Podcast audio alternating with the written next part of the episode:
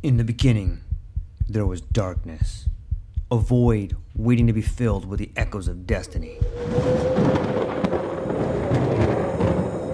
From the depths of time, legends emerged.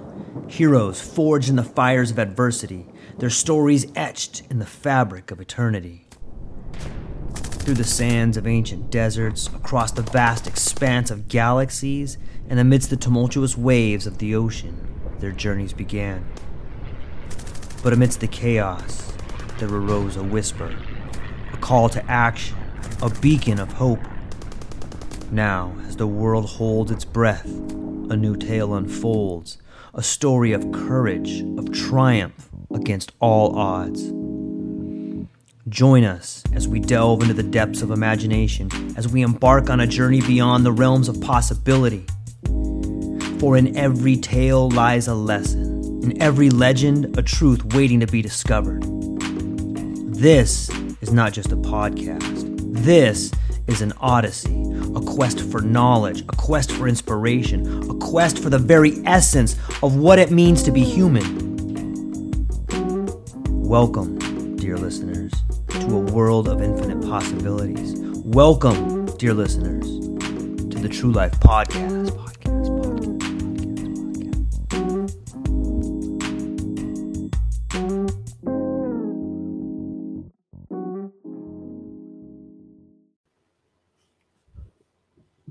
Ladies and gentlemen, welcome back to the True Life Podcast. I hope your day is going beautiful. The sun is shining. Hope the uh, your bank hasn't failed yet. We're here with the one and only Benjamin C. George, aka Mr. Wizard. Ben, how's it going, my friend? How you doing today? Right, another day in paradise, brother. The sun's shining Yeah. here too, so that's always nice. How about Yeah. yourself? Yeah, it's uh it's a it's got a silver lining today. And um I think if that's maybe the best we could hope for in the world of of crisis that we seem to be going through is either sunshine or a silver lining. And it it just seems like it gets more and more interesting. We got a lot of good feedback on the last show. And um I'm just curious. We've got a lot of stuff going on this week. We've got President Trump maybe being arrested. We've got more bank failures. We've got new Chat GPT 4. We've got the war in Ukraine.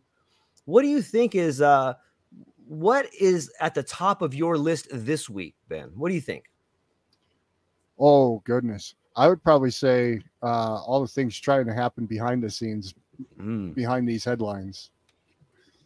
Um, but yeah, I, there's there's tons of stuff. Google just announced their AI chat system or chatbot, uh, Bard, I believe it's called. So I signed up for that beta to see how Google's going to unroll their thing here. Um, yeah, the the the AI lang- large language models are definitely uh, this is the year for those. Yeah, I agree. I um it's fascinating to see them being rolled out and what's happening from them. You know, we've spoken a little bit about how it could be something that eliminates software. It seems like a lot of people are beginning to use that to write code. It seems like it could be somewhat the end of the middleman. What do you think are going to be some of the ramifications now that Google, Microsoft, and OpenAI are sort of competing in this in this arena of of AI? Well, I you know the tools are going to get better. Um, they're also going to become more costly and more privatized. Is is how I see this kind of playing out.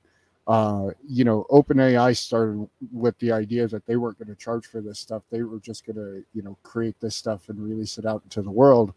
And you know, lo and behold, fast forward what four or five years now, you know, that it's a it's a pay for service type idea. Um, and I think as these things become more kind of integrated into society and, and business operations, especially, uh, the cost of these things and th- they're being available to the public go out the window. Yeah, it's it seems like it's almost a a uh, private intel firm in a way. Like you know, like you had Stratfor, and you have all these private intel firms, and they charge I don't know five grand a year, or you know twenty grand a year, whatever their fee is, in order to have access to this knowledge first.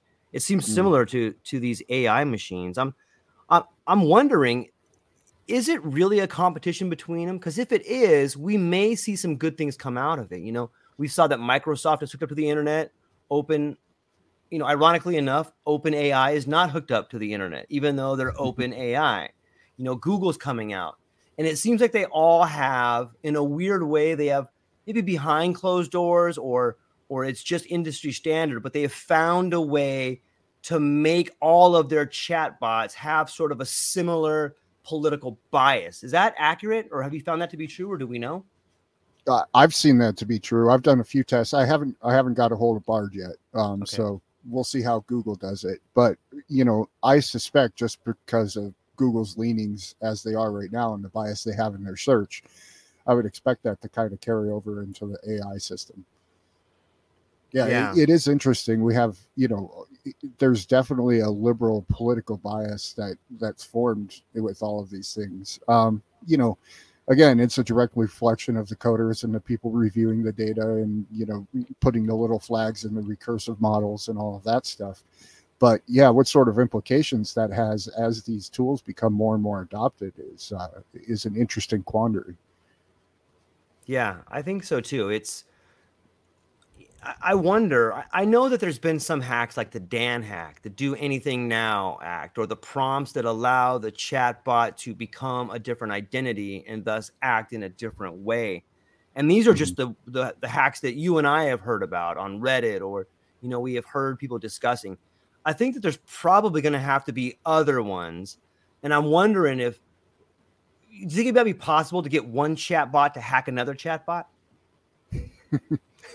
Well, I you know they've done some experiments where they kind of like hook up these chatbots and let them go, and quickly they start forming their own languages that humans can't understand and all sorts of other things um, because it's much more efficient, right? Uh, but getting one to to basically hack another, I, I guess you could write a program that would just you know stream every single uh, input from one into another, and then type of you know try to correlate the responses or try to you know find any differences um, yeah, I, I, I think the thing is though is they all kind of become normalized in a sense. They all continue to filter down until they have pretty much the same type of information, which you know is could be useful uh, again if we could remove the bias from it. But you know the when you have you know like programming for instance like you said they're all going to be software programmers well that's all fine and dandy until you know that one piece of code that all of these are pulling off of you know was actually has some security flaw in it. Now all of a sudden you don't have the security engineers looking for this. You just have these mm-hmm. recursive models looking for this and you know updating you know however many millions of lines of code that these things end up generating over the coming years becomes you know just a whole nightmare in itself. Yeah it's in some in some ways it seems like we're building the final level of the tower of babel. Like this is it from here you know it's i um it's fascinating to think about the ramifications of it. And you know you and i always talk about how we can see examples of what's happening in our life not only in the technology that's being built but in the circumstances that are taking place. And in mm-hmm. some ways i see this idea of chat gp and these chatbots as like the large banks. You know, it just seems like they're going to consolidate everything. You have the biggest chatbots, and even though the technology to now build them is becoming more widely known to regular people, and they could build them, the small person trying to build a chatbot doesn't have access to the the vast amount of information they need in order to make it worthwhile. So you have these giant chatbots that can suck up the small ones, which is a great segue into did we just nationalize all the banks in the U.S., Ben? Well, two trillion dollars being injected into the banking system might say so. Um, uh, and you know, like to that point, uh, Credit Suisse is now being talked about being nationalized by the the Swiss government. I guess uh, USB tried to buy them out, you know, for like seventeen cents on the dollar or whatever, and that kind of fell through. And now the Swiss government's talking about nationalizing it um, yeah, I you know we're kind of seeing a very interesting period in banking where all of this is kind of I don't think it's going to be nationalized because they, it's not in the shareholders' best interest, and a lot of those shareholders happen to be, you know, lobbyists, Congress people, things like that too, um, from an investment perspective. So I don't think they'll be nationalized uh, officially. Um, mm-hmm. You know, maybe some of them will be kind of like deputized under the Fed type idea, uh, but you know, it's it's interesting to see all of the liabilities that these banks have incurred over the past 12 to 20 years. I mean, it, it's how anybody could say, hey, we're going to take customer money and we're going to put it in these types of investments where the risks were pretty well known, like all these treasury bonds, for instance. Mm-hmm. You know, we bought up billions and billions of dollars of treasury bonds at 1.5%, knowing the interest rates are going to go up. What do you expect is going to happen? So, yeah, I, I could see there being a call for it. I don't think it would actually happen. I think it would be something, some sort of mechanism that would fall under the Fed's guidelines, which, you know, the Fed isn't really the federal government either. It's a private corporation as well. So, yeah, it'd be interesting to see how this falls out, though. Yeah, it's, you know, it's the that old Chinese saying, "May you live in interesting times," and it seems to me that that's exactly what's happening. You know, we've first off, I don't think that the Fed, like you said, they're not federal. They don't have the they don't have the right to go in and tell the United States banks we're going to backstop all of you. I think only Congress can do that, and Congress right. not going to do anything. And so it's it's it's this weird slippery slope of what can we get away with. Hey, let's just mm-hmm. go out and tell the world that we are in charge now, without really being in charge. And if they let us do it, then they let us do it. And I while I may not believe that the majority of the United States public, and myself included, is not financially savvy enough to understand all the rules. I know that there are good people out there that are looking at this being like, dude, you can't do that. I'll take you to court, you know, and maybe they win, maybe they lose. But, you know, this idea of $30 trillion in debt, this idea of one entity saying we are going to backstop every single borrower in the United States, even though there's already the FDIC. Like mm-hmm. it seems to me what we're what we're seeing is if it's true, if they're going to backstop everybody, that's the greatest bailout in history. You know, they're bailing out all the same people that they bailed out in 08. And I think it's ironic that one of the lead executives at SVB Bank used to work at Lehman, uh, Brothers. Lehman Brothers. Yeah. Right. Like it's it's just it's we're we're seeing history rhyme like we always talk about. And if, if we can agree that history is rhyming, and we can agree that when Lehman Brothers went down, the government came out and said, "Don't worry, there's no problem here." And now we can see the government saying, "Look, there's no problem here." We know that there's a problem here. If we can extrapolate from the past, Ben, what would you say is about to happen in the next few months? uh, I think we're going to continue to see this inflation just continue to pop up and up and up. Um, and then in response, we'll see the rates continue to rise because they don't want to mm-hmm. run away inflation. But again, you know, this is this is like an old economics talk. You know that we've been talking about kicking the can down the road for you know the past thirty some years, ever since we started to accrue just ridiculous amounts of debt. Right. Um, you like you said, we're over thirty trillion dollars in debt. I mean, debt to who is an interesting question. Uh, and you know, when when you kind of dictate the world's policies, that's why you can, I guess, afford to do something like this. But how mm-hmm. long does that work?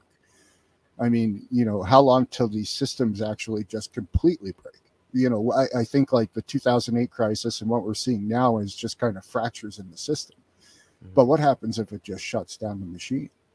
you know you're talking you're talking supply chain issues across the board um, centralizing of people into urban centers because that would be the only place to really get resources for the vast majority of people um, rural communities would just all but disappear in most of the country uh, you know gasoline shortages would be rampant and then you throw in stuff like BRICS and things like that that are moving to you know make a an oil backed currency which that's an entirely different conversation.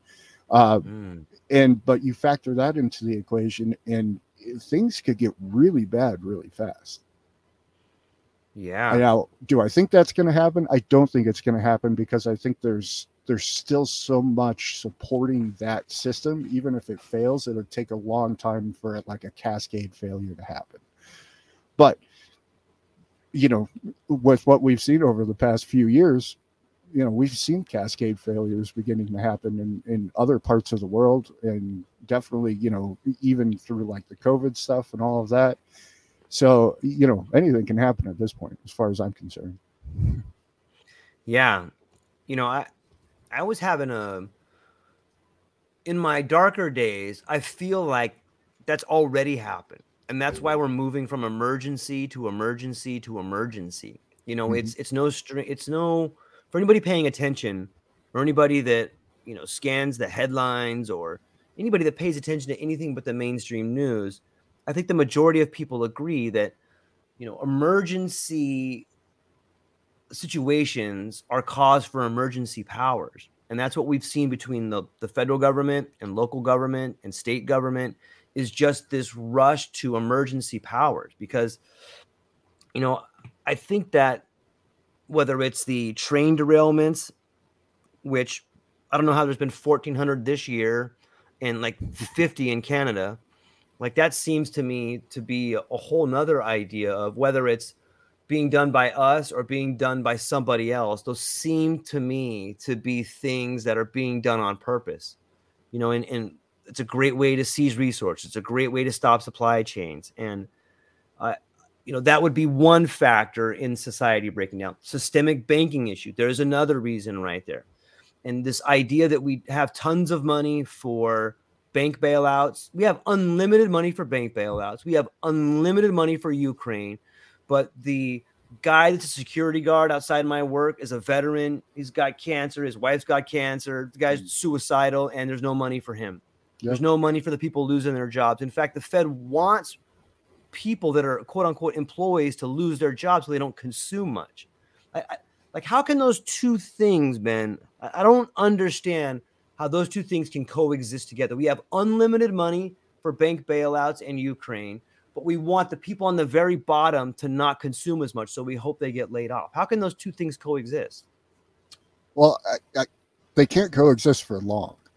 I think is, is I think what the you know they can coexist for a little while. It's kind of like imagine momentum of a train, right? If all yes. of a sudden, if all of a sudden you cut the engine, all of that built up momentum, all of that mass is still going to move that train quite a distance. But if you know, eventually that runs out. That momentum, you know, it, it's you know Newton's Newton's laws, right, of physics, right. Eventually, the friction of the system will be so great that you know something in that process will break and stop.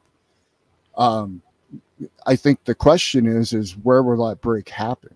Uh, mm. And in you know there's definitely the push towards these urban centers, these smart cities. We've talked a little bit about yeah. that. You know, there's the push to the central bank digital currencies. And I think all of this at some level, whether it's, and I don't think it's some grand conspiratorial type thing. I think it's just there's a, a limited set of options for the people who are in these positions of power and the decisions that they can make mm. and the paths that they can take and those limited decisions just all happen to lead to this this finality where i think we and we we talked about it you know when we first started talking i think this yeah. is the beginning of the breaking of nations. Yeah. Yeah i agree. I you know if we if we take what you said and we recycle the east palestine story into it that town or village as they call it is now run by Norfolk Southern. That is a Norfolk Southern county. Like they own yep. the land, they have their own police force, they have their own services. Mm-hmm. And once they've established that there, like why would they leave? Like they have they and and maybe it's a trial run. Maybe because this crisis happened, you know, I think it was Rahm Emanuel who said never let a good crisis go to waste. What a perfect place yep. to bring in a railroad town and if you have a railroad mm-hmm. town, why not a Google town or an Apple mm-hmm. town? And you can you can already make the argument that the Apple headquarters is like its own city. Mm-hmm. And why wouldn't you borrow from China and be like, you know what? Why don't why don't we just have people work at our facility? You know, just give them a dorm. You know, why not raise them here? It's a great place to raise a kid. And Like yep. maybe that's the natural progression. Maybe these ideas of smart cities, maybe these ideas of strong cities were just trial balloons because everyone knows what's happening, and that's the end of the financial system as we know it. And I, I agree. I, I think that maybe it it may while there may be some nefarious background to it, you know, maybe that is the natural progression of things. And you know, I think the question, another question for everybody listening to this is, where do you want to be at? Do you want to live in a, a 15 minute city? Do you want to live in an Apple city? Do you want to live in a UPS city? Or do you want to live in a country town where you and your neighbors are preppers? Like, I, it's it's very interesting to see how this thing is going to shake out. And there's all kinds of catalysts, Ben, I think that could take it to the next level. One of which might be like, what do you think happens if a a president of the United States is arrested? What does that mean? Hmm. Well, I mean, we've already seen just a incremental declination of right. trust in the system, uh, and I think you know this. That's kind of when Paul, like when sitting, uh, you, even if you go back to like Caesars and stuff like that, right? Whenever that starts happening in society, that's usually an earmark for you know the end of that society.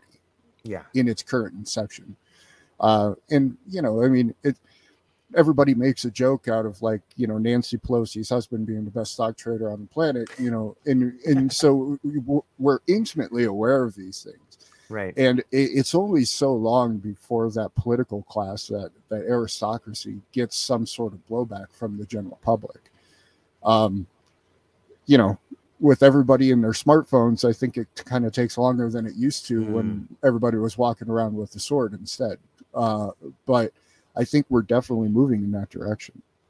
And yeah, in terms yeah. of a catalyst, if you if you start arresting politicians and presidents just because of the us versus them mentality, the tribalism that's been so rampant and, and turned up to 11 recently, yeah, you're going to get some people who are just going to put some guns on their hips and, and go for it. Yeah. You know, I, if I was the Roman Senate or I was a group of bankers that was worried about the entire populace coming to my house and stringing up me and my family, then I would do everything in my power to keep those people divided. I would be mm-hmm. like, hey, that black person, hey, that white person, hey, that gay person, hey, the women and men, hey, you know what? Let's arrest this politician. Anything to keep the spotlight off of me. And mm-hmm. it seems, at least in my opinion, I, I think that while there's plenty of blame to go around and everyone is guilty, myself included, I I I have made tons of mistakes. I have, you know, I I live in a first world nation and I probably have too many resources and I am probably guilty of not thinking about people in other nations. Everybody's guilty to some level. Hmm. But you know, I, I think that there are a group of people or multiple groups of people, you know, that are flourishing and profiting off all the division and it, it, it, seems like a mm-hmm. welcome distraction to them what do you think oh, yeah i i think definitely there is those groups of people who are profiting off this uh, you know that's kind of been the history of humanity yeah. though too right uh, in terms of responsibility i think yeah every every person walking on the planet has the responsibility to kind of be you know awareness and good and things like that but when you're talking the the lion's share of the hmm. responsibility mm. when you're making uh, choices and calls and decisions that affect millions and billions of people. I think you own a little bit more of that responsibility. And Agreed. you know, because of our vast our, our mass communication now, uh, it's hard to it's hard to deny that responsibility. And I think that that's kind of what we're seeing too is and that's why there's a push for more division because the people who should be held accountable know they should probably be held accountable. Mm-hmm. And so their only option is like you said, keep people looking the other direction. Yeah.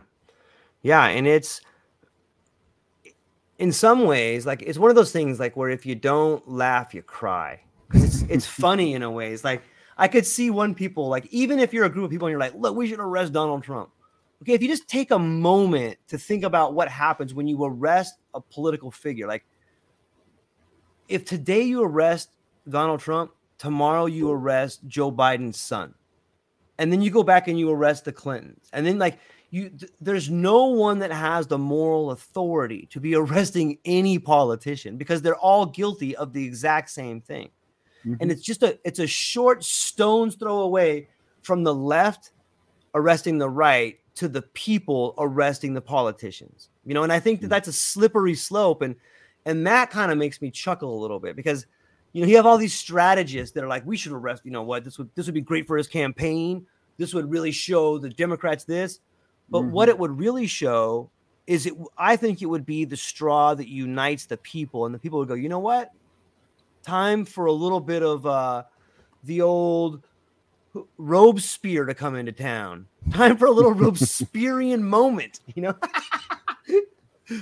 it's it's it's there though. It's right on the cusp, and you know that there's people chomping at the bit to arrest this guy. Like they can't oh, wait oh, yeah. just for the headline. They want to do it so bad. Even Trump's like, I want to be in handcuffs. Like, what are you guys talking about? This is the dumbest thing ever. Yeah, it's it's not a you know it's it's representative of of what our society's facing, yeah. right? Uh, and yeah, it, it's just a dog and pony show at this point. Yeah. Um, you know, I I I don't think the ship rights itself. Uh, like I, you know, I think there's just a limited amount of choices based upon previous actions, and this is what we're we're beholden to. You know, we got two guys who are pushing, you know, the end of their life, still competing for the highest seat in the world. Whereas, you know, and in senators as well, right? And all these all these Congress people, you know, are the best and brightest voices of the generation being heard? Are the best and brightest voices of the past two generations being heard? Right? I mean, you know, it's we've lost our ability as a society to highlight the great ideas and mm-hmm. throw away the negative ideas and the bad ideas. Um, and it's just kind of been like a systemic thing that's happened over the past, you know, well, since World War II, really. Yeah, I agree. I, um, you know, I, you know, we, we brought this up in the earlier part of the conversation where history doesn't repeat, but it rhymes. And, you know, it's interesting. Sometimes I, I, I look to the rest of the world to see what's happening there so I know what's about to happen here. And if mm-hmm. you look at France right now, just yellow vest back oh. in full motion, fires mm-hmm. in the streets, cops being just beat down.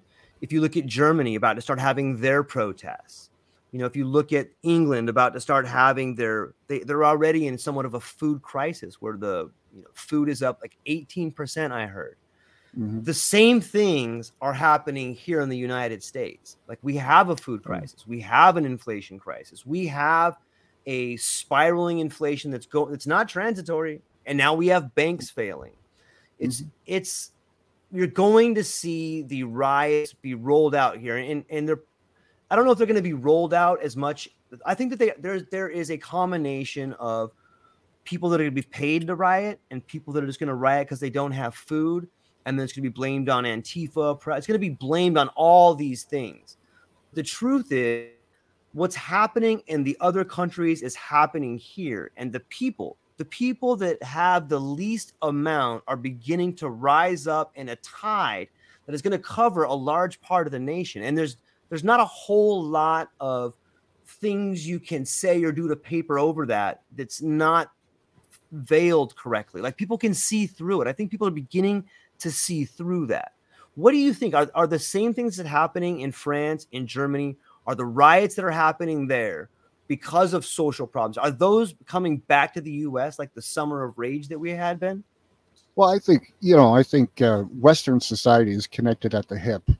Um, mm. You know, even though there's there's some stark differences between what right. we call Western society countries, uh, but yeah, I think that's all coming home to roost. I mean, you can only mismanage something for so long before mm-hmm. before something has to happen. Uh, and you know, Western society at large has mismanaged its position in the world, its responsibility to its citizens, and you know those things can be bread and circused away for a while. Uh, but eventually, yeah, we're going to see it. We're going to see when all of a sudden people are destitute and they can't afford a loaf of bread. What are they going to do?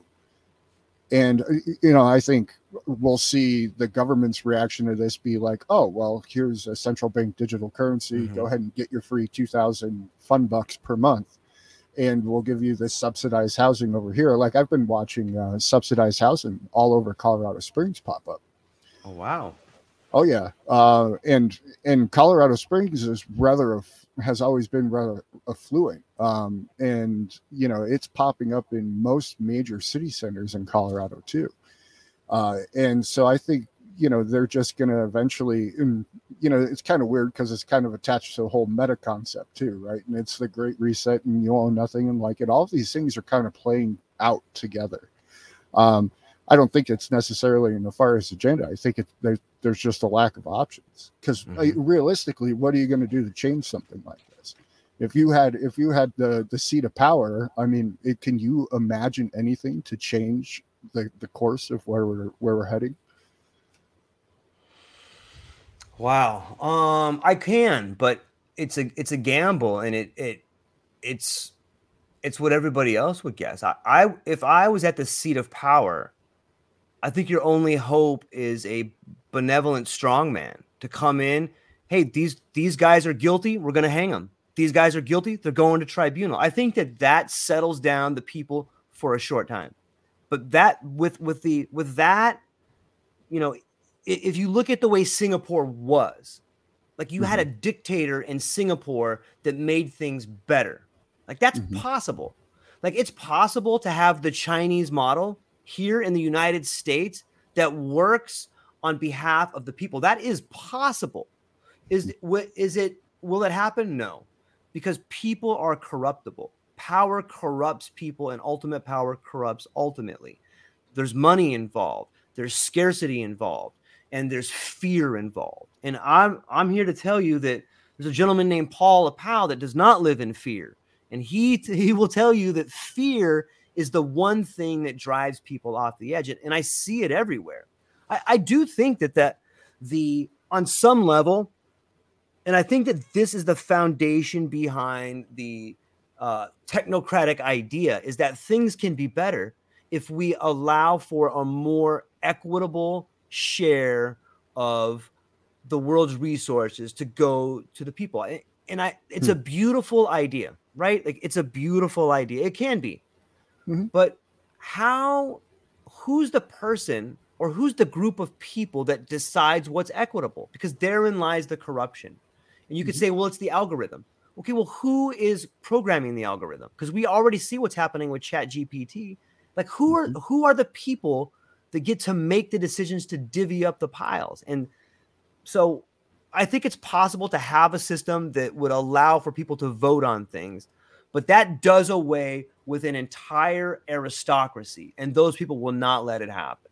And so, if I was a strong man, I think that those are your options. I think you either come in as a, or if, if I was the person to seat of power, you either come in as a benevolent dictator and you you off some of the bankers, you off some of the politicians, and you set a hard line and you say, look, these guys are corrupt. Here's what they did. Everybody meet in the square at the gallows. We're gonna have a good old fashioned party. Or you bring in the technocratic the technocratic idea and you say, look, everybody in here, we can bank online. Now you can vote online. You can see your results online. Let's see where it goes. I think those are the only two options that that, that the world has to move forward. And the benevolent dictator option is an option that is proven to be a horrible idea. You know, mm-hmm. I, I, I don't have much hope for the continued use of the Constitution. I, I, I think it's a beautiful document, and I think if we followed it, it would work. But I, I don't think it's possible to follow that document anymore. What what's your take? What would you do at the seat of power? What do you think? Well, I think your assessment's pretty spot on. I think um, you know you either come in as the benevolent dictator and you you basically hit the hard reset button, right? Um, which the reality of that actually occurring is you know doesn't exist, you know, besides our thought experiment. Because right, right. You would never be in that position as the benevolent dictator without right. at least some support from the aristocracy. right. Uh, and so you're gonna you're gonna only eliminate the ones who didn't support you, and that that we know how that song and dance plays out. Um, I you know I the way I see it is the only realistic solution would be to really kind of hit the hard reset button uh, and bring things back to localized stuff. Yeah, Yeah. you can say everybody can vote online for the president, but what is the president of 330 billion people? What is that? Uh, do policies in Washington D.C. generally reflect the you know the heart and soul of the nation? No, absolutely not. Uh, and I think you know you end up it becomes a population problem at some level. Yeah. You know, as soon as you have a couple million people in a competition of ideas, even in like a small city like a Denver, for instance, I mean, you're not going to get any sort of great democratic resolutions, right? You're just going to Yeah. get a popularity contest, which is what we have now. Um, but I think you could localize it, and you know, if you actually, and there's some things from the technocratic side, like you know, if you built with the, the idea of sustainability in mind, Yeah. you know like a, a community provides all of the food that it needs. A community provides you know 90% of the resources that it needs.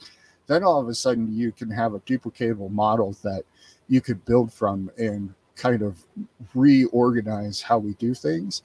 Um, and that would be assisted by you know having ai systems having public voting online having transparency. Uh, but again that's just one of those things it- works in our thought experiment, but you would never actually be able to do it in, in the real world. So, Yeah. I mean, I agree with you. Yeah, and and may, maybe that. Okay, if if we're coming to that conclusion, I gotta think that people that are in positions of authority that are, you know, some there's people out there that have far more access to far more information than we do. But if you and I are coming up with this idea, chances are other people have come up with this idea. And it, if it's about, you know, starting over in a smaller group, you know, or, you know, drastically cutting off the power of the federal government and getting back to the states, at least in the United States, getting back to these small localized areas. The problem is, or one of the problems I see is you have to get rid of the rule of law somewhat in order to make that happen. And that's a very chaotic transformation. And you know, if the Mhm. federal government stops, then you start cutting off all these subsidies. And when you cut off subsidies, you create scarcity. When you create scarcity, you have all these people that are ready to fight for their life because you're in some levels you're cutting off that which makes their life sustained. You're cutting off their food, you're cutting off their water, you're cutting off their housing. People are going to Mhm. riot. And it, you know, it, it's like the band-aid. You're going to rip it off slow or you're going to slightly peel it off. And I, I, Mhm. I don't have a good answer. And I, I don't think that people in charge have a good answer. And so you get this perpetual kicking of the can down the road. And at some point in time, that that band-aid is coming off. And the people left holding the bag are going to be in a lot of trouble. Uh, and I think that's kind of the, in, the inevitability of where we're heading. Um, Yeah. uh, you know, I I could see a, you know, very small percentage chance of a couple things happening in the world that would change that. Um, but by and large, you know, the path that we're heading down is it has 12 foot walls on either side of it, and you know, we don't have any access to air travel anymore. And I think, Yeah. in this eventuality, yeah, the people left holding the bag are going to be, um, you know, it's not going to be a fun time. It'll be an interesting time. Yeah. Uh Yeah, so you know, I hear a lot of people that are talking about all these things, Ben, about a potential arrest of the president, chaos, the end of the banking system. But I thought it would be fun for you and I to talk about why this is such a beautiful time and why it would be fantastic if all these things failed. You know, I I was talking to a I, I'm a I'm a UPS driver. I'm a truck driver and I I have seen what's happening at my work echo that what's happening in the United States. And I want I want to share the story with everybody. As a UPS driver, I've seen the volume somewhat decrease. I've seen the packages, the the people shipping stuff out, it's really begun to decrease, like the UPS stores and all the volume. That being said, the management team at UPS, the CEOs, the executives, the district managers, the building managers, you know, whether it's through stress or whether it's through greed or selfishness, they have made a decision to cut like 30% of their workforce, even though there's not a 30% drop in volume. And in Mm. doing so, they've added an additional 30% of work to every person there. And the level of stress that I see there, the level of accidents that are happening there, the Mm. level of injuries that are not being reported, the level of book cooking where they just come in and you know they just fucking oh yeah we're this productive or the way that they manage or pretend to measure productivity it's all bullshit and i think Mhm. that that same level of corruption that's happening where i'm at is happening throughout every single corporation in the united states of america Mhm. and it scares me because i see that the people that are in positions of authority those people are in danger like those people are scared because the upper division management is telling them you either cut all these people and force an extra 40% on all these people. I don't care if they get sick. I don't care if they get hurt. I don't care if they go out on the road and die or they run kids over. I don't care. I want them out there with 40% more work. Otherwise, you lose your job. So Mhm. then the management people tell the people on the bottom, those people do it. And then, like, so getting back full story is there's a there's a guy outside my work that's God bless him, veteran. He's his uh, wife has cancer. He's working four jobs. So the guy Hmm. can't catch a break, you know. And I see him outside. I talk to him. I talk, and, and he's just one of many people that are like, I can't fucking do it, man. I can't do Yeah. it. I'm making a tiny amount of money. My boss is making four times as much money, and I bet you his boss probably feels the same way. But Mhm. the level of work people are being put on, the level of stress people are being put on, I don't think the people at the top thoroughly understand what's about to happen. And I, I like, I guess I'm bringing that up because I, I think that it's this idea of money. It's this idea of the society that we live in. It's this idea that we need this thing called money in order to have an identity. That's a Mhm. huge problem. And if I were to, to encapsulate all of what I was just talking about in some of our previous conversation, I think it can be glorious to see a currency fail. I'm not saying it'll be easy, but if you Mhm. read any sort of biography from World War II, if you start reading, it was the best of times, it was the worst of times. This is when the best literature was wrote. That's when there's a return to family values. That's when there's a return to civility, is when we get rid of this idea of money being the measure of all things. And so I guess if I was going to put forth something that could become better because of this crisis, it would be the end of the material idea that money makes the man. What else could I what else could I add to that, Ben? Or what can you add to that to to to give people a little bit of hope? Well, I, I, I think you pretty nailed it on the head. I think we're going to see the end of runaway capitalism. Mm, And I think, uh, you know, we're going to see more traditionalists, for lack of a better term, more merit, meritocratic values be instituted in society again. Um, I think, you know, there'll be a refocus on community. I think we'll, you know, instead of throwing our old people in homes to go die, you know, they'll be reinstituted as the educators, mm. um, as, you know, as the people, as the elders in the tribe, essentially. So I think we're, I, I think when this dies, uh, I think that's what gets born is, and, and frankly, I think that's, you know, it'll be a golden age for, for humanity. I like that.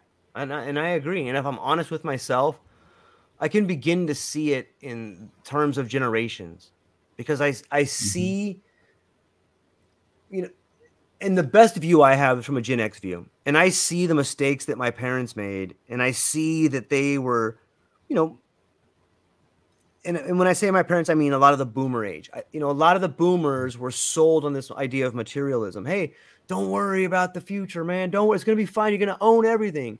And a lot of people have made it, a lot of boomers have made it to a level of financial freedom, but no one comes and spends any time with them.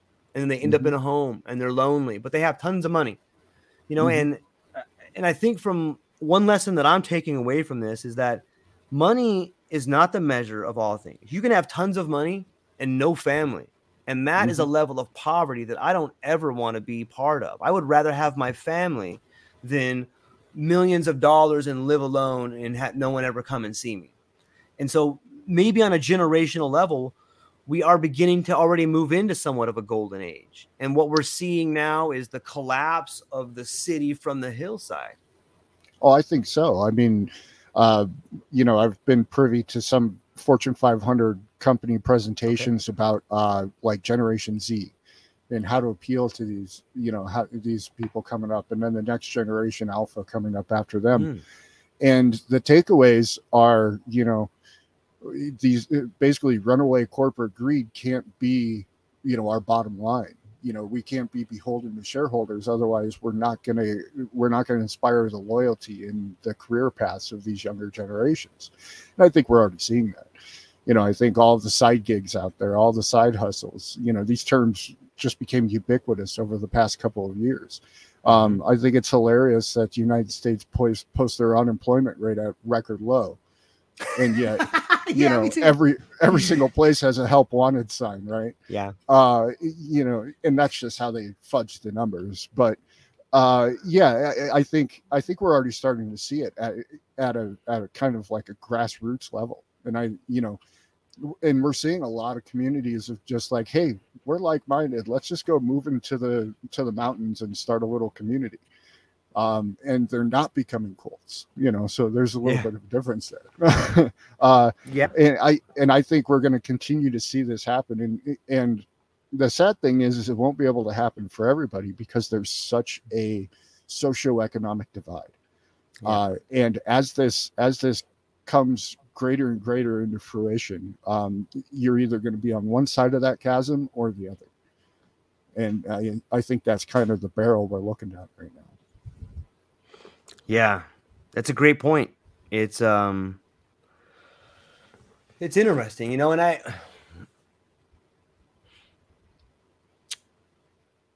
I guess I there's so much I want to talk about there. Let me let me start off with this part. When we look at the next generation, you know, we we saw something interesting happen with Twitter. And the reason I bring it up is because I think that there is a clash of ideas that happens there. And i don't thoroughly understand which one's right which one's wrong or if they both have some merit to them and i want to pose the question to you. So twitter has this company where people can go in you want a glass of wine? You know what? You want to take a week off? Go ahead take as much time off as you want. Bring your kid in. We got healthcare. Like that sounds like a pretty awesome place to work like mm-hmm. and if the company is making tons of money and they can afford to do that like, you know, while it's very asinine for me to watch them go like, I'm going to work. I'm gonna get some wine. I'm gonna go up on a I'm gonna smoke a little weed on the roof. I'm gonna have a few meetings. I gotta be honest. The only reason I'm mad at that is because I'm jealous of that. Like that's awesome. I'm like, I'm stoked. That's great, fantastic. Mm-hmm. Why can't work be like that? And then Elon Musk comes in and says, you know what? None of you guys are productive. You guys don't do anything. You just sit in here and drink wine and smoke weed on the roof, man. You're not getting anything done. Mm-hmm. Well, it seems to me that like Twitter is pretty similar to when all those people were there boozing it up and when Elon Musk is here cutting it down, cutting all the costs. Mm-hmm. So like is there a is there a need for for this hardcore person to come in and say, You guys are all a bunch of dummies, you're stupid, you gotta work harder, I'm gonna sleep under my desk. Look at me, look how you do it. But like it's not really any different. Like so so is the only difference where the money goes. Either the money goes to the employees or the money goes to the top. And is that what we're facing here? In part, yeah. I, you know, I think there's a there's another factor in that equation, okay. which is you know, uh, Twitter's been running at a deficit ever since it started. yes. Right. So, you know, depending on how you measure these things, yeah, if you just measured it between like, you know, your day to day work behavior, uh, what, you know, pre and post Elon. Right. That's you know it, it's an interesting conversation, but then you also have to figure pre Elon they were definitely just hemorrhaging somebody else's money. I see. Um, at the same time, post Elon they're not doing much better. So you know the point still stands still stands too. Uh, yeah, I, and I think it's kind of reminiscent of what we're just seeing.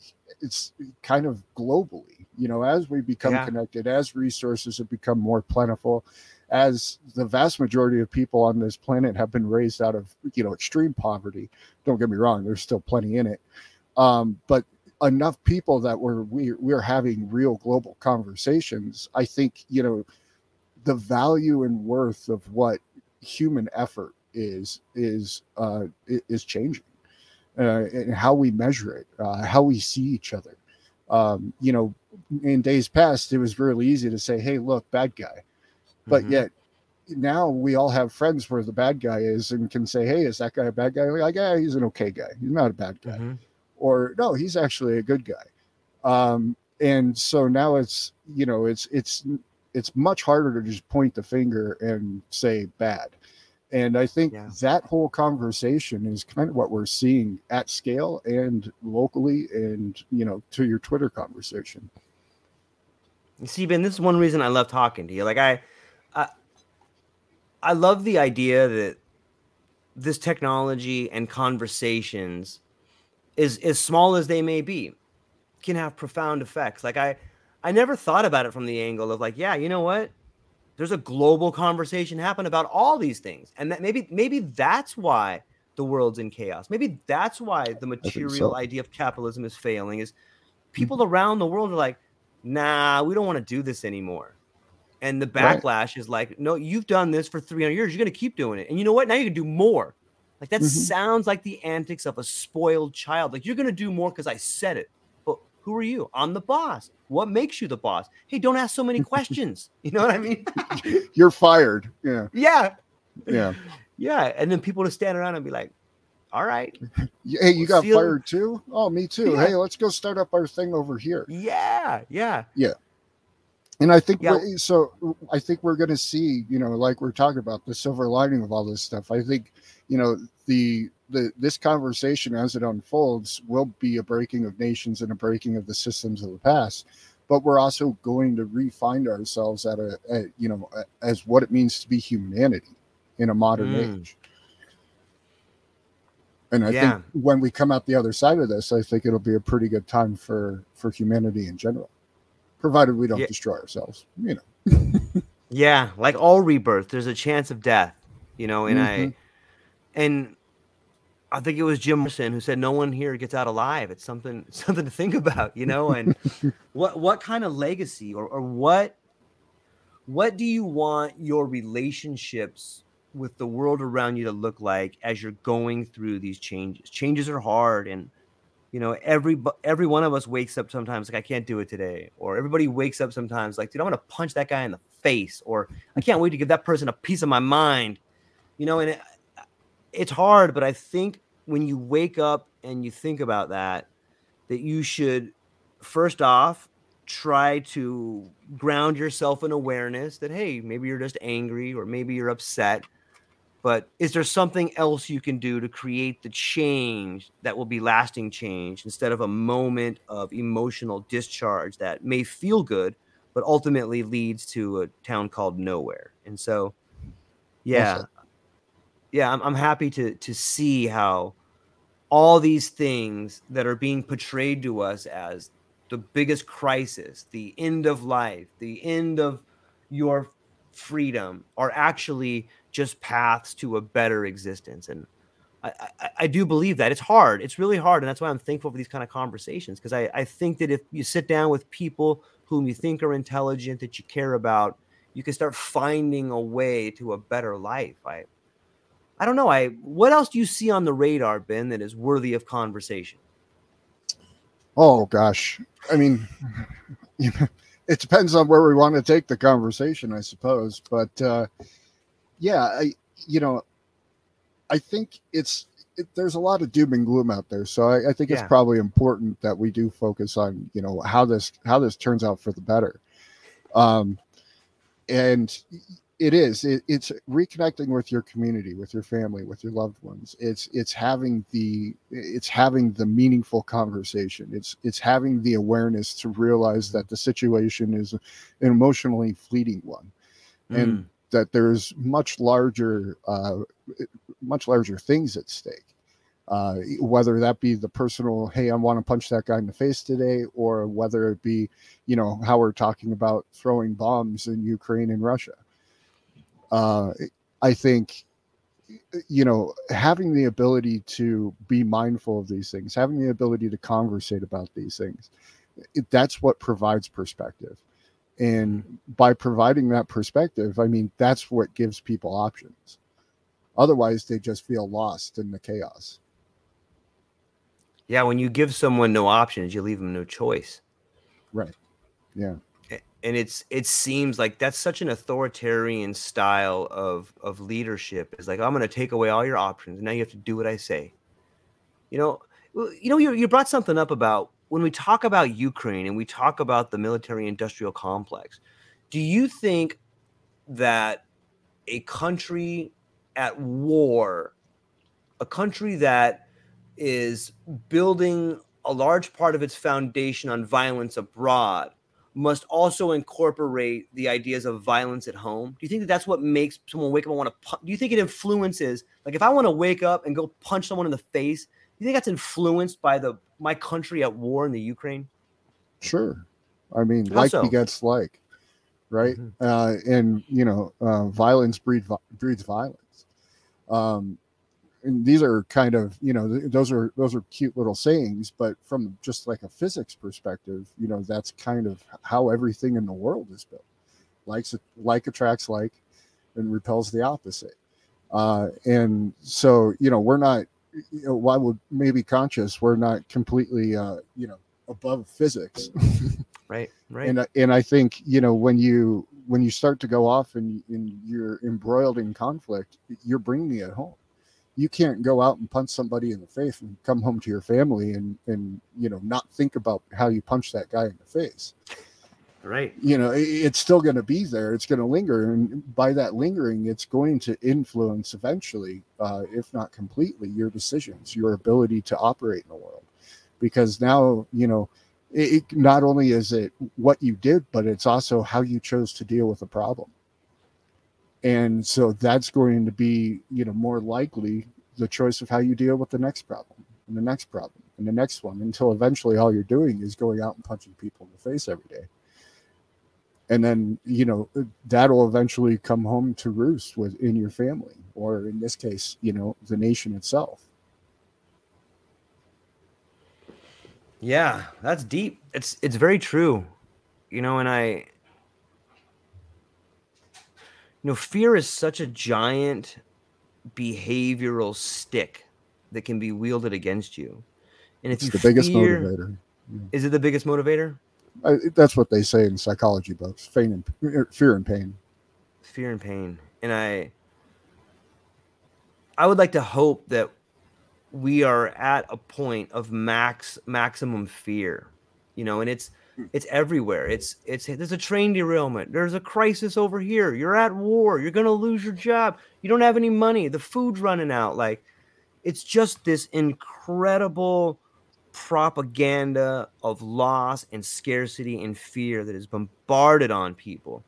And you know whether that is done as a way to create change or whether people believe in the idea that it is uncomfortable situations that necessitate technology or breed technology.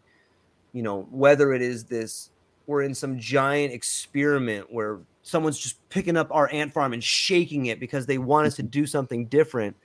You know like there's there's something that's called the law of unintended consequences. And, Mhm. and, and i'm hopeful that you know I, I don't know how things shake out or i don't thoroughly know if the law of unintended consequences results in something good or something bad or whether there's even a probability on that. But i think we're we're bumping up against that law right now. Do you know anything? Is is is there something to be said about the positive versus the negative outcome of the law of unintended consequences? Um, I I don't believe so. No, I I, I believe the idea is, is that um, you know, you just we just don't have we don't have access to all knowledge, so we don't have Right. the foresight to predict with any sort of accuracy what is officially going to happen.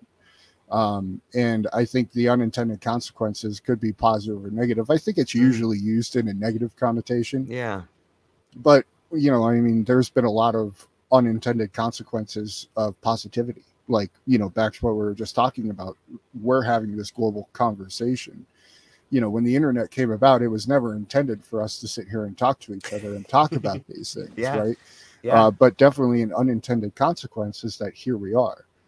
And so and so here is the rest of the world. And i think you know now we get to have a real conversation with a vast greater majority of the population on this planet and what it means to be human what's valuable um, you know relationships to one another all of these things and those unintended consequences have led us down this path and i think uh, you know, I like you, I'm hopeful. I think that this actually turns out well. Uh, well, a lot gets swallowed up in the process. I think inevitably it has to. You know, it's kind of like a, a forest fire. Uh, eventually, you know, there's just so much debris on the ground that any sort of spark kicks off this rampaging forest fire and it seems to just scorch the earth. And yet, mm. in that, you get not only a rebirth of the area with you know uh, better nitrogen content in the soil so everything can grow better but you also get a complete uh, set of new species that are now allowed to you know grow in that land because it's not taken up by these towering trees that have just been shedding for years and, so and lots of mushrooms met- probably. And lots of mushrooms right. So there's some metaphors in there somewhere right? That was awesome. That was well said. I, I i like that. And you know, I I think that there's a reason we always turn back to metaphors because it it really, especially for the whether it's the No Absolutes podcast or the True Life podcast, there's this underlying theme of you know as above, so below, and mm-hmm. you know I think that the law of unintended consequences wraps the idea of no absolutes in a way. Like it, maybe it's this way, mm-hmm. maybe it's that way. And on the topic of your book, No Absolutes, you last time we had spoke, you had you had mentioned to me that you are working not only on an addendum to that book, but that you may be getting close to having the second book in the series come out. Can you talk a little bit about that? Yeah, sure. Um, the second book, because the first book was kind of, you know, how do I translate what I've seen scientifically in research into kind of a philosophy, a personal philosophy. Uh, and then, you know, then you know after conversations like this greatly influence it. Oh how does this philosophy you know if you were to apply it at scale what sort of results would you expect? What would you see? Um you know and i think the you know the axioms of of no absolutes as above so below these things are very important on how one views the world um, it, if you change your perspective just like we were talking about earlier yeah you wake up and you want to go hit that guy but if you if your world isn't so confined that your only resolution is violence then you have the perspective to be able to make a different choice mm-hmm. and it's that freedom of choice that i think we really lack at not only the personal level because of some you know a lot of ingrained institutions and religions and dogmas and all sorts of narratives uh, but also at the societal level for the same reasons you know we're, we're beholden to these I, you know, you could call them icons of the past, but you know, they're they're almost anchors pulling us down at this point. And yeah. so the yeah, and so the idea would be how do you you know how does this type of philosophy apply to at a societal scale, and that's the next book. Wow, that's deep to think about. I, you know, I I was talking to uh another friend of the show, Dr. Jessica Rochester, and we were talking about spirituality. And she had mentioned mm-hmm. something to me. She's mentioned a lot of things to me that stuck with me, but in this particular instance, we were talking about tests and spirituality and life. And we had got on a similar topic of society and crisis and crossroads. And she says, You know, George, in life, you're tested. You're tested in school, in math, you're tested in your family why wouldn't we all be tested as a species on spirituality? Why why wouldn't we? You know, if you just mm-hmm. look at the way life is put up, why wouldn't we why wouldn't this be a test? And I thought to myself like, yeah. You know, and and the thing with a test is you can't go to the next level until you pass that test. You can't go to mm-hmm. fifth grade. Well, maybe nowadays you could probably go to fifth without passing fourth grade. But the laws of life govern in a different way than a school the laws of life say if you want to go to this next level, you got to pass this test. And whether we look at the world we live in as a rebirth or a societal collapse, I think the way to see it is as a test. And the hmm. way we pass this test as a community is by each individual passing the test as an individual. You know, when you, what are you doing to make the people around you better? What are you doing to make your environment better? Not necessarily picking up trash or tea leaves, but what are you doing to make the community better? And I, I, think when people begin asking that question, and not only asking that question, but acting upon that question, I think that moves us down the list of questions we need to pass that test. I, that's what I think hmm. about when you start talking about the next book coming out. What are there going to be some cool infographics on there, or uh, what? What, oh, yeah. can we look forward to? Uh, better, better infographics this time, even. Uh, yeah. So here's a. That's an interesting comment. Yeah. Good old Paul Yoakum. How's it going, Paul? Carissa, Paul, uh, Baby Yo 10. Thank you so much for coming. We're gonna get to these questions right now. Maybe maybe you can take a look at that, uh, Mr. Wizard. Good Paul Yoakum, awesome wrestler, awesome guy. He says, What was a that was a great similarity to Gleick's chaos theory. While based in math, there was a lot of other disciplines and philosophies can be pulled from it. I don't even know what Gleick's chaos theory is. I mean, I know chaos theory, but is that a form of chaos theory? Is that the actual chaos theory? I'm pretty sure he was one of the first people to put chaos theory forward. Okay. my memory awesome. serves me well. Yeah. So it's, it's simply, it, essentially chaos theory. Yeah. Um, it, yeah, there's, um, so I kind of play off of chaos theory into my information theory uh, and provide slightly bit more order to it, but not at a not at a great degree.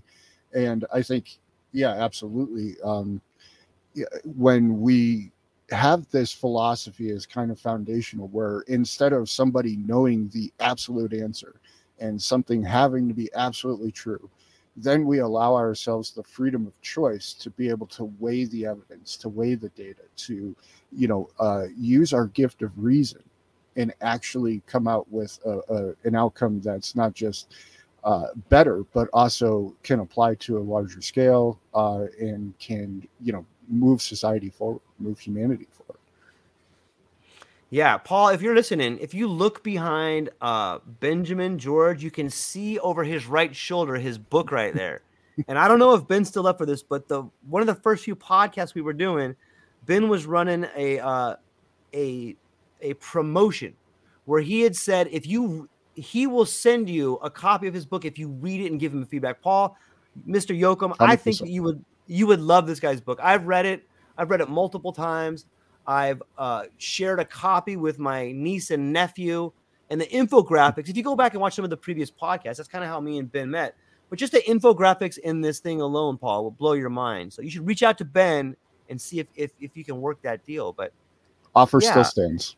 Yep. Nice. To everybody listening, I, I would highly recommend you you take him up on that. It's it's it's a phenomenal book, and I I know I know for a fact that Ben has had people reach out to him on Twitter and say things that blew my mind. So, you know, it's, it's yeah, it's awesome, man. I got a uh, here's a bit of a riddle someone put up here for us. Let's see All if right. we can figure this out. Today's question on okay today's question the born same on. parents oh. okay born on babies born on or maybe. Babies born on to the same parents at the same time the same moment but they're not twins. Not even fraternal twins. Why are they not twins? So two babies born to the same parents at the same time. Is it two moms that have kids at the same time and they're it's like a lesbian relationship? That would be my guess. I mean, that sounds like a pretty uh, modern answer there. um, I, I could have swore I read a paper about this not too long ago, uh, where they actually, you know, they've taken identical, well, you know, oh. twins, and they they actually had uh, different genetics. Um, oh, wow. And I I think the conclusion of the paper was is that um, you know it was basically like a, a, mutation in like the sperm or the egg that got fertilized. And that mutation kicked off a whole different branch of growth. And so they actually weren't you know directly related as uh, like you know from a genetic perspective. I read that it was probably three weeks, four weeks ago, I think. And then I've also seen, you know, where they've done a study. They did a documentary about this, where they they put up a whole bunch of pictures, and then people would say, "Hey, that looks like me," and then they they found the people who were most alike and got them together, and they found that even though people weren't related from you know familial ties, they looked exactly the same. They acted exactly the same. They went off and had similar career paths. Um, no way. It, oh yeah, pretty wild. That's stuff. so crazy. Detached from each other. Yeah. Uh, so yeah, there's there's a lot of interesting quirks to the world that we you know we're still just scratching the surface on for sure. Yeah, yeah. I, I, you know, maybe that's this next level too of of wherever we're going. You know, maybe the ideas we've had for the last 200 years of of industrialization are equivalent to playing with a Hot Wheel in a sandbox. You know what I mean? Like maybe they're just these are just hey, those that's really cute. Those ideas are really cute, but come on well, over here to big the big kids playground. oh, absolutely. I mean, you know, in in the the talk of fusion's been around for a long time, right? Right. Uh, and so it's 20 years out and 20 years out. But as we get closer and closer to to the fusion reality, I mean, if we crack fusion, everything changes as a species you have to figure that our entire society is built on the premise that you know there needs to be a consumption of energy and that energy is limited resource if all mm. of a hmm. sudden we had we could tap into the power of the sun and produce relatively speaking unlimited quantities of energy to what we're doing now uh, that revolutionizes society as a whole uh, you know you can do we can do anything at that point uh, that's when we kind of, you know, I'm sure you're familiar with the types of civilizations. That's when we start to move through that hierarchy of, of civilizations. Yeah, one of which is having a, a, a, global government, right? Like that's one of the first stages of like, okay, of you know, it, it, who's to say that's not happening now, Ben? Like, like if, if we play out that thought experiment, you know, and I believe, I bet if someone listening to this, or I can do it after the show, there was whispers of we've cracked fusion by Skunk Works or one of these big military contractors. It was light. I remember seeing it in the news, being like, "What the fuck? What are you talking about?" And it was like a, a you know, it wasn't a headline. It was something like buried down in an article about halfway through. Hey, just want to let everybody know that we've cracked this. Like this, like the slight boot. It, it's like the the knowing smile of a Buddhist monk in a monastery, like, oh yeah, we cracked that thing. You know what I mean? like they don't want to say anything, but so like if we were to do a thought experiment, what would it look like if one entity cracked fusion and is like, we got this, we're gonna give it to people?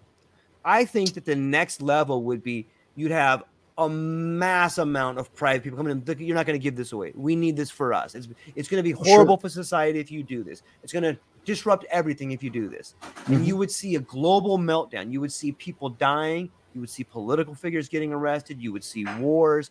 You would see everything happen in order to stop that technology from coming out. And that does seem a lot like what's happening now.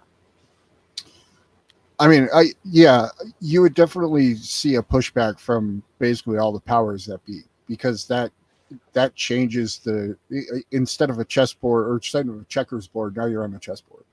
You're playing you're playing a completely different game at that point. Uh, and the resistance of change to that to that flip over would be dramatic. Uh, at the same time, I think if you know somebody did say hey guess what? We cracked it and anybody who comes here now is going to have just an incredible quality of life because now we can afford to do all these things that other nations can't.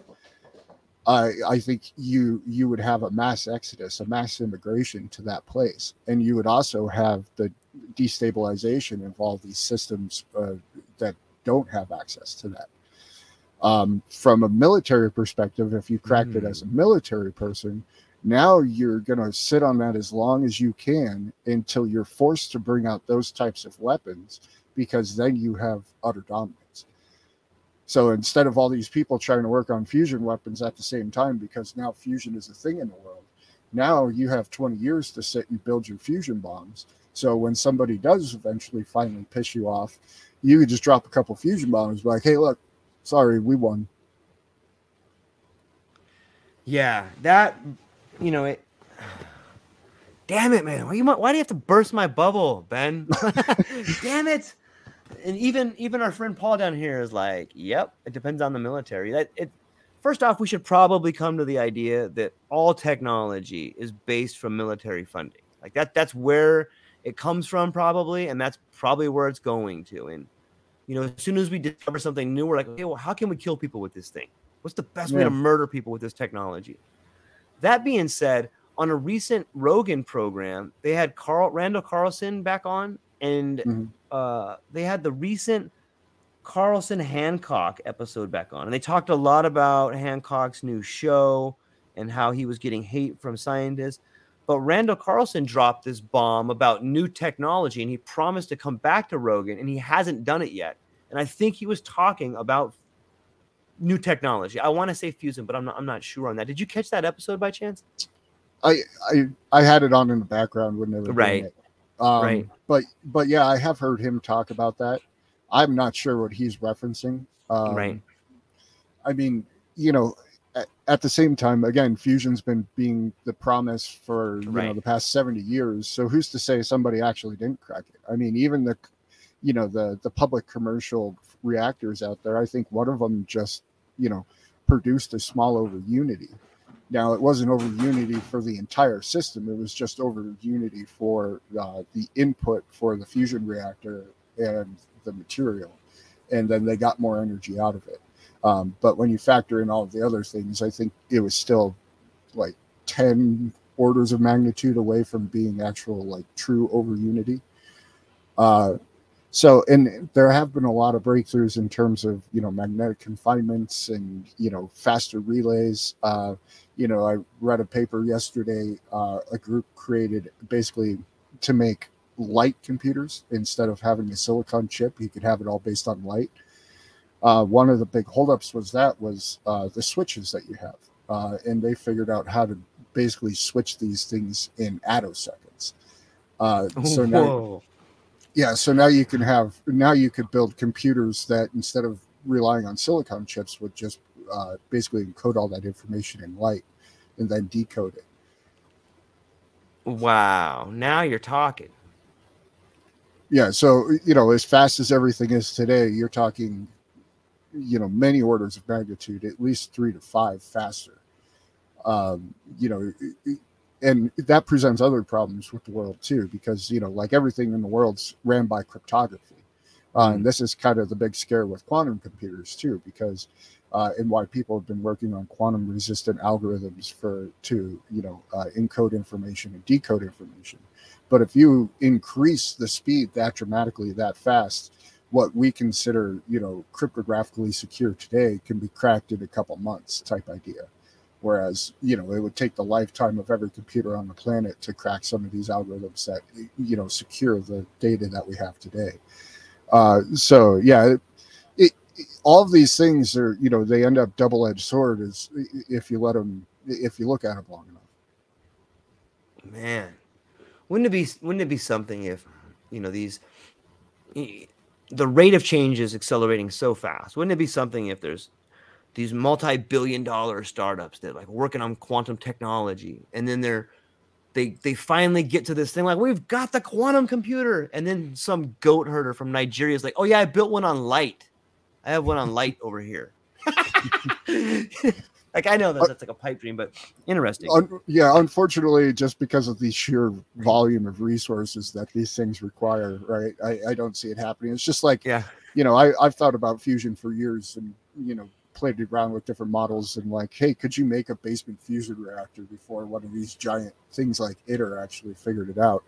And it, it and maybe you could, but it really comes down to resources. I mean, mm. the types of materials that you need, the isotopes of these materials, like things like tritium. There's only 500 grams of tritium produced every year.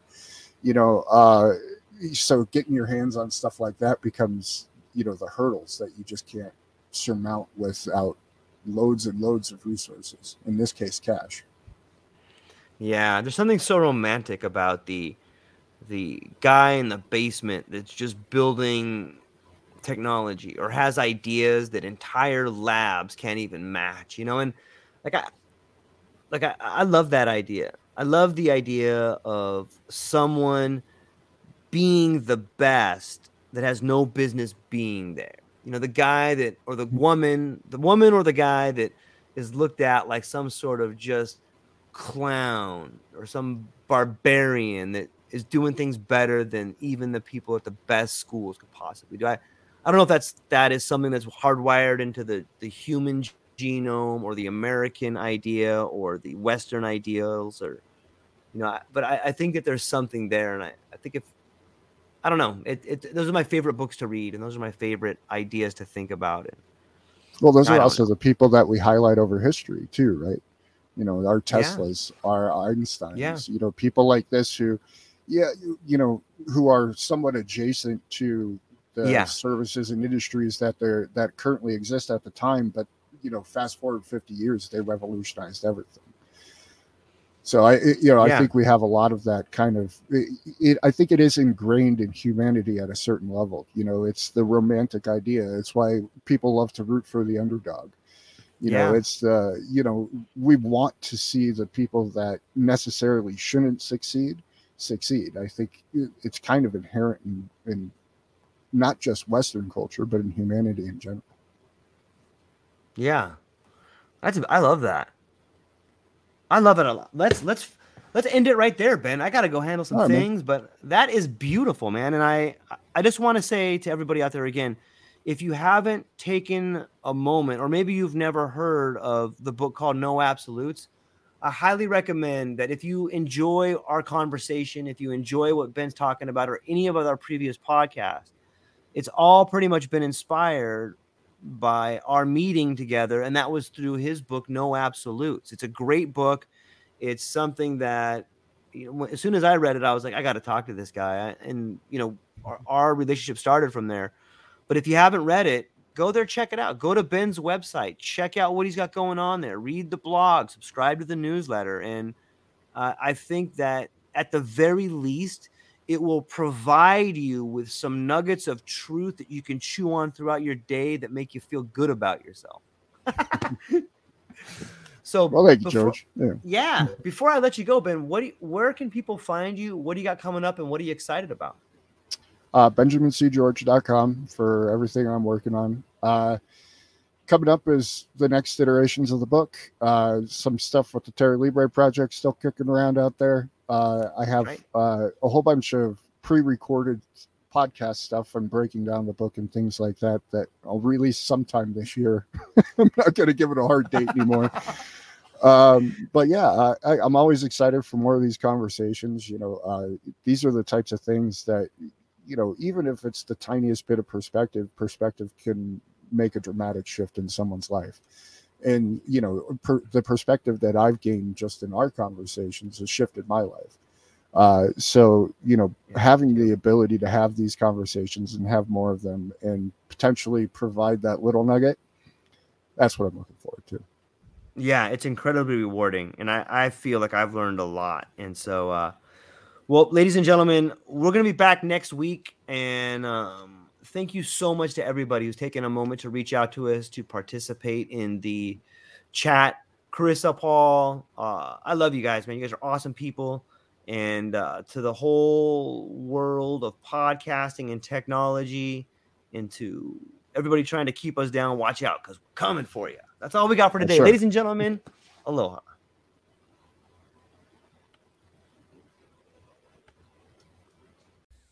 Aloha, everyone.